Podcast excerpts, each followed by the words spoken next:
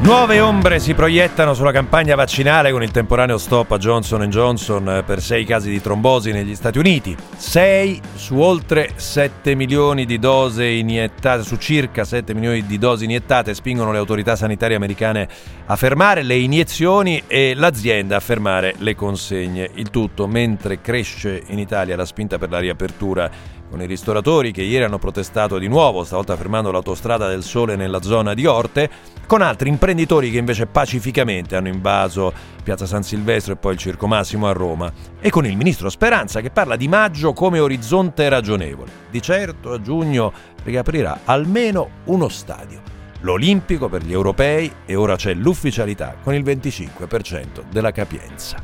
Questo è 24 mattino, io sono Simone Spezia e possiamo iniziare.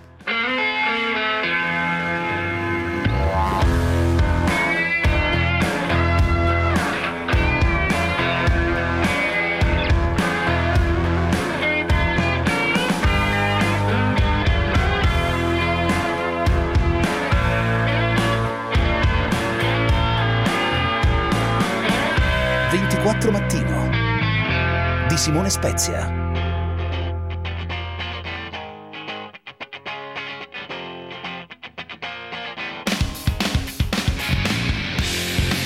Oh, per quel che vale l'ho scritto ieri sera su Twitter. Metteteci in grande, in maiuscolo, in grassetto. Lo sai che in un caso su un milione c'è un rischio di trombosi? Uno firma e si fa il vaccino, uno non firma e non si fa il vaccino. E chiudiamola qua, perché se no eh, no, non ne usciamo mai, non ne usciamo mai. Del resto, con tutti i documenti che bisogna firmare quando si fa il vaccino, facciamo così, semplifichiamo tutto.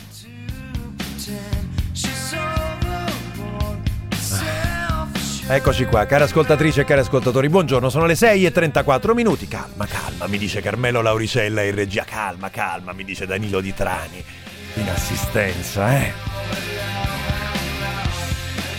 È che, eh, lo so, è semplificatorio in questo modo, le procedure dell'EMA, dell'AIFA sono più complesse. Però, però, dai. È mercoledì 14 aprile e ci siamo, ci siamo, anche con voi. 349 238 6666 per i vostri WhatsApp e WhatsApp audio, per le vostre voci. E i nostri canali social, Facebook, Instagram, Twitter, 24 mattino. Eh, facile, facile. Ci trovate in quella che, come vi dico sempre, è la prosecuzione naturale della nostra trasmissione. E poi c'è lo stadio, lo stadio olimpico. Oh, adesso che c'è l'ufficialità, ribadisco, ma mi avete sentito, ne abbiamo parlato la settimana scorsa, quando già l'indiscrezione circolava. Allora, se sei in grado di dare un orizzonte di riapertura di uno stadio, forse sei in grado di dare anche un orizzonte di riapertura di altre strutture. Immagino. Ma magari sbaglio io, ma magari sbaglio io.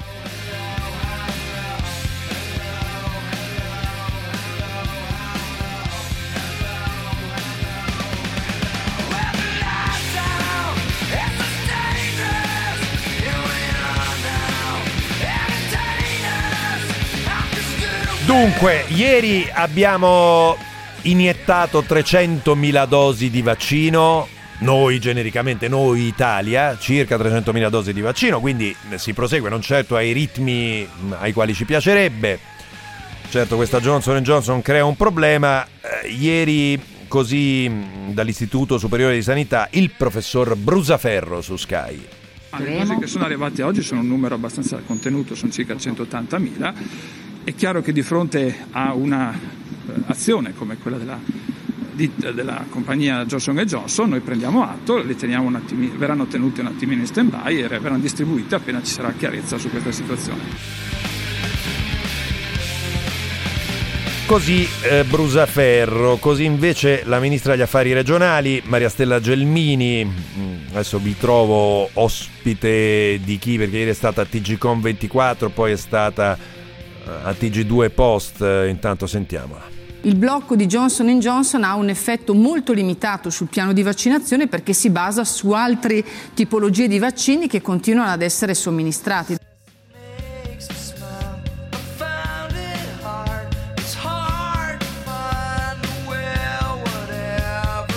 Scrive mm, un ascoltatore, questo è uno spunto interessante, dice sospendere un vaccino per un caso di trombosi ogni milione di somministrazioni è la resa della politica sanitaria ai Novax.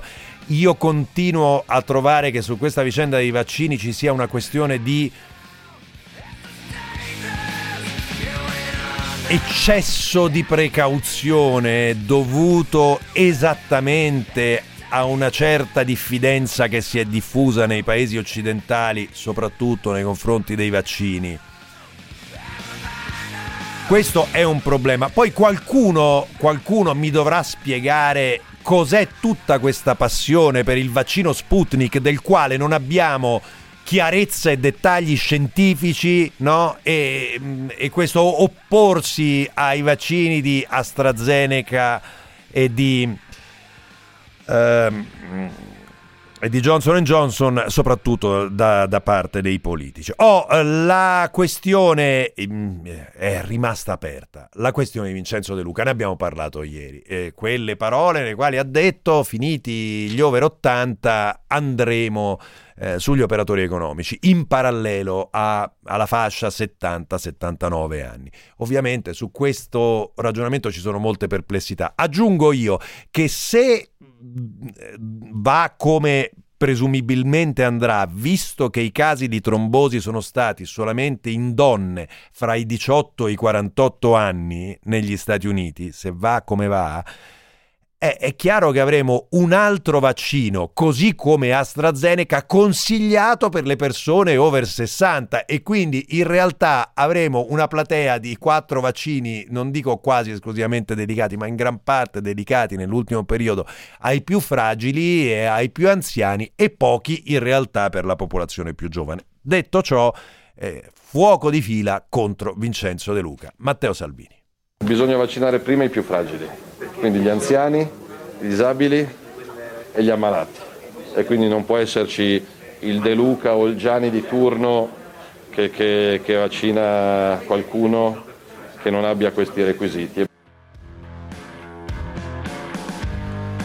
Speranza, siamo fermi alle priorità per età, dice ma noi siamo molto fermi sulla posizione di rispettare il dato anagrafico. In realtà fin dal 2 dicembre questa era l'indicazione fondamentale del governo e dobbiamo mantenere questa linea per una ragione molto molto semplice, e cioè che eh, gli anziani sono i più colpiti.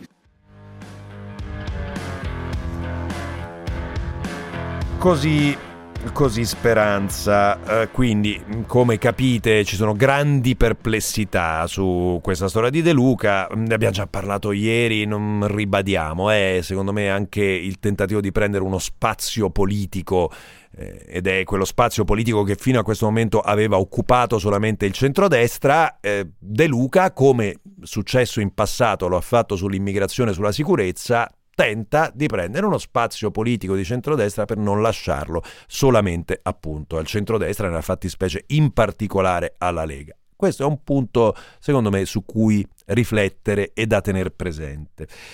Uh, la, dal mondo del turismo, Fiavet, um, la presidente Jelenic, um, ha qualche perplessità sull'idea delle isole covid-free.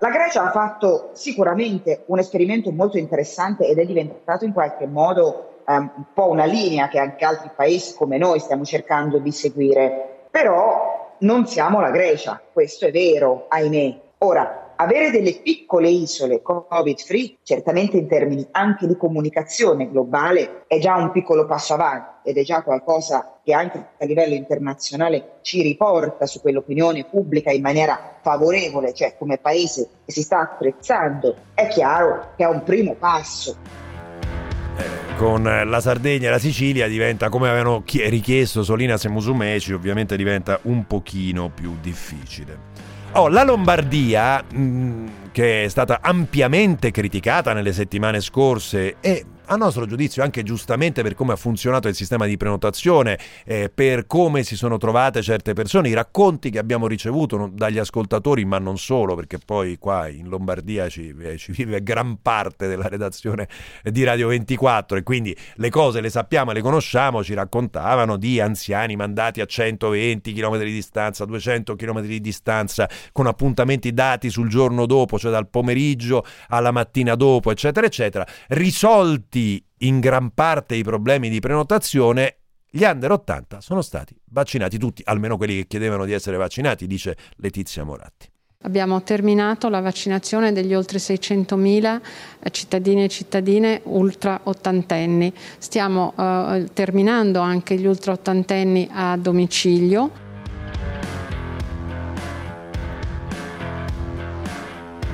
Così dunque Moratti, mentre il presidente, la vicepresidente della regione, mentre il presidente Fontana eh, dice che nelle prossime due settimane si procederà con i 70-79. Oggi è stato dato il via libera per le iscrizioni per la fascia dai 70 ai 79 anni e noi prevediamo che nelle prossime due settimane si possa completare anche questa fascia di età. Oh, scrive Max, eh, tra le altre cose, caro Simone, da quando sono vivo ho avuto 22 interventi chirurgici che, che ti devo dire Max, eh, ti siamo vicini ed in tutti ho dovuto firmare la manleva eh, nei confronti del chirurgo, mm, eh, no, quella cosa nella quale scrivi. Beh, mi scriveva qualcun altro ieri, eh, gli anestesisti quando vai sotto i ferri ti, ti fanno firmare, ti dicono è cosciente del fatto che ci sono questi rischi secondo me basterebbe questo per rendere tutto un po' più tranquillo, un po' più tranquillo. Eh, la questione del riaprire. Oh, ieri abbiamo raccontato tanto della manifestazione con i petardi, con le bombe carta e via dicendo. Si può fare anche una cosa più tranquilla, eh? Si può fare perché poi molti di voi ci hanno, alcuni di voi, alcuni di voi ci hanno scritto: Ah, ma la rabbia della gente non si contiene. Ieri erano in piazza i rappresentanti della Federazione Pubblici Esercizi di Confcommercio, che sono nella stessa condizione dei ristoratori che hanno protestato sotto l'hashtag Io apro. Eh? E sono stati tranquilli, hanno espresso la loro, la loro protesta in modo, in modo, sereno, con eh, una, vogliamo dire, una, un, una, certa disperazione, ovviamente anche loro, però, però tranquilli in piazza ieri a Roma. Siamo molto dispiaciuti e turbati da quello che è successo ieri, perché noi non siamo violenti, noi non siamo Casa Pound, noi siamo i ristoratori, noi siamo persone per bene che richiediamo la nostra dignità. Il ministro della salute Speranza inizia a parlare, lo ha fatto ieri a porta a porta, di... Oh, eh, non dico che abbiamo una data, abbiamo un'ipotesi di data, le riaperture per maggio. Ma questo ce lo diranno i dati, siamo ancora al 13 di aprile, abbiamo bisogno di vederli, noi ogni venerdì abbiamo questi dati, il decreto vigente dura fino al 30 d'aprile, eh, io credo che sia sicuramente lecito aspettarsele per maggio.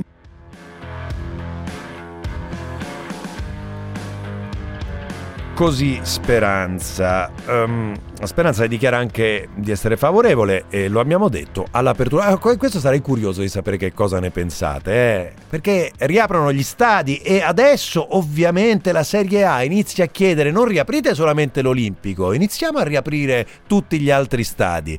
E ancora una volta, caro Carmelo Lauricella, ce l'abbiamo. Adesso me lo ripesca il giorno della marmotta, eh, Carmelo Lauricella. che rende questa giornata particolarmente... particolarmente fredda. Sì, fredda ma emozionante. La grande domanda sulle labbra di tutti Sulle è... labbra screpolate, Sulle guarda labbra lì. screpolate. E va bene, quando Phil la marmotta verrà fuori, vedrà la sua ombra? Panzatuni Phil. In gamma, marmottine e marmottoni, oggi è Il giorno della marmotta. Eh sì, è un giorno che si ripete sempre, è un giorno che si ripete sempre e adesso ricomincia il dibattito sull'apertura degli stadi. No, no, no, non lo so, non lo so, davvero, davvero non lo so. Vabbè, sentiamolo Speranza sull'Olimpico. Il governo sta facendo tutto il possibile, pensiamo che quell'evento sia un evento importante, anche simbolico, che può dare un messaggio eh, di fiducia al nostro Paese, eh, si tratta anche di un evento inaugurale, quindi ci sarà una grandissima attenzione sul piano mediatico europeo, ma direi mondiale per la rilevanza di questo evento.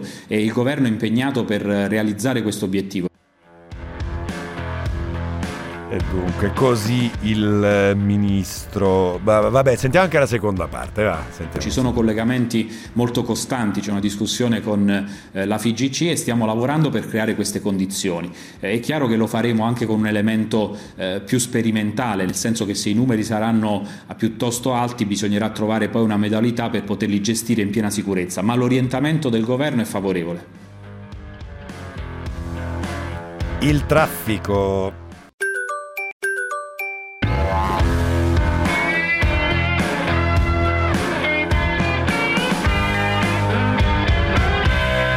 24 mattino.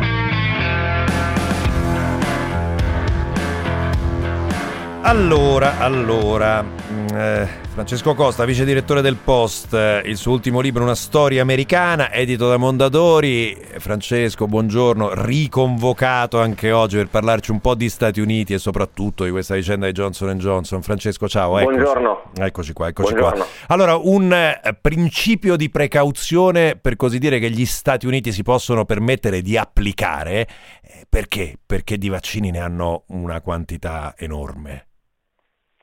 Sì, è vero, non è una decisione questa della FDA che di per sé dovrebbe rallentare le vaccinazioni, non sono stati cancellati gli appuntamenti di nessuno, chi va viene vaccinato con Pfizer o Moderna e non con Johnson Johnson, è una campagna vaccinale che ha già coperto con la prima dose 120 milioni di americani, quindi insomma, più di un terzo e 75 milioni con due dosi, quindi loro sono anche insomma, in una posizione più tranquilla della nostra. Bisogna capire però questo controllino che conseguenze avrà. Da una parte l'FDA non ha buone decisioni, perché se poi dovesse venire fuori una sua sottovalutazione del rischio, poi rischi di intaccare la fiducia in tutti i vaccini, nell'intero processo e non solo in questo. Dall'altra parte però si è già notato un piccolo rallentamento nelle vaccinazioni in America, anche prima di questa decisione si sta arrivando diciamo, al, al, muro, diciamo, al, si stanno vaccinando tutte le persone interessate a vaccinarsi, stanno restando quelle scettiche e certo la notizia di ieri non le aiuterà a decidersi positivamente, immagino. Ovviamente, quanto è fitta la popolazione Novax negli Stati Uniti e quanto si è rafforzata anche negli anni di Trump, eh, Francesco? Dunque si è rafforzata molto, è una, è il culto americano della, della, libertà e della responsabilità individuale vede diciamo, anche nei, nei, vaccini e nei vaccini caldeggiati dalle autorità comunque un, una minaccia e un abuso. La cosa significativa è che per quanto non siano tantissimi sono concentrati geograficamente in alcune regioni, abbiamo visto alcuni stati, soprattutto del sud, eh, penso all'Alabama, al Mississippi, che stanno in fondo a tutte le classifiche e c'è anche una divisione politica, sono molti più uomini repubblicani repubblicani come fascia demografica, diciamo, eh, politica che eh, ha altri tipi di persone. La cosa, se vuoi, positiva è che ieri Trump ha fatto un comunicato di fuoco criticando la decisione dell'FDA dicendo che è irresponsabile bloccare questo vaccino, in qualche modo però, se vuoi, in- invitando le persone a vaccinarsi, che è una cosa che Trump fin qui aveva fatto in modo molto tiepido. E questo beh, mi veniva la riflessione perché anche noi ce l'abbiamo concentrati geograficamente, perché per esempio la provincia di Bolzano storicamente, no, per quanto ovviamente parliamo di dimensioni molto più ridotte, è, un, um, è una zona nella quale evidentemente si diffondono in questo modo i Novax, no? c'è, una, eh, c'è, una, diffusione territoriale. Eh, senti Francesco, dal punto di vista mh, delle forniture, come dicevamo, gli Stati Uniti non hanno, non, non hanno gli stessi problemi che abbiamo noi.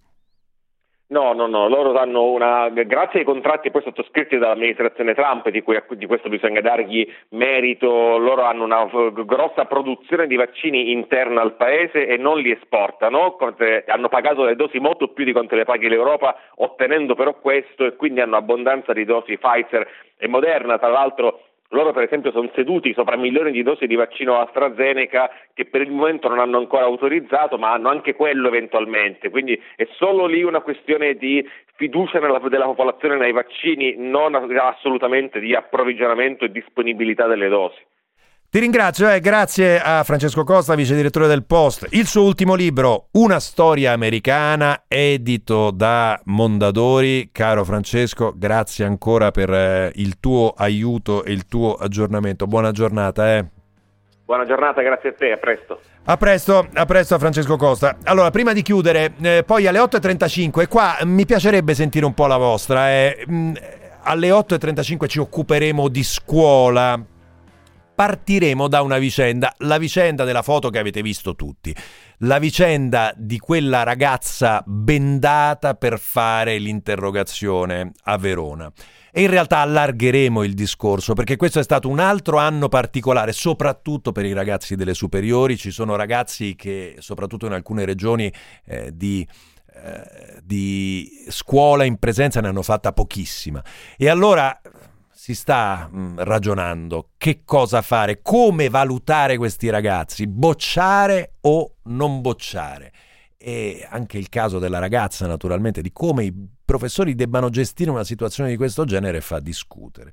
Allora, ehm, Galliano che è un professore, è uno scrittore, mh, mm, sentiamolo ieri cosa ha detto.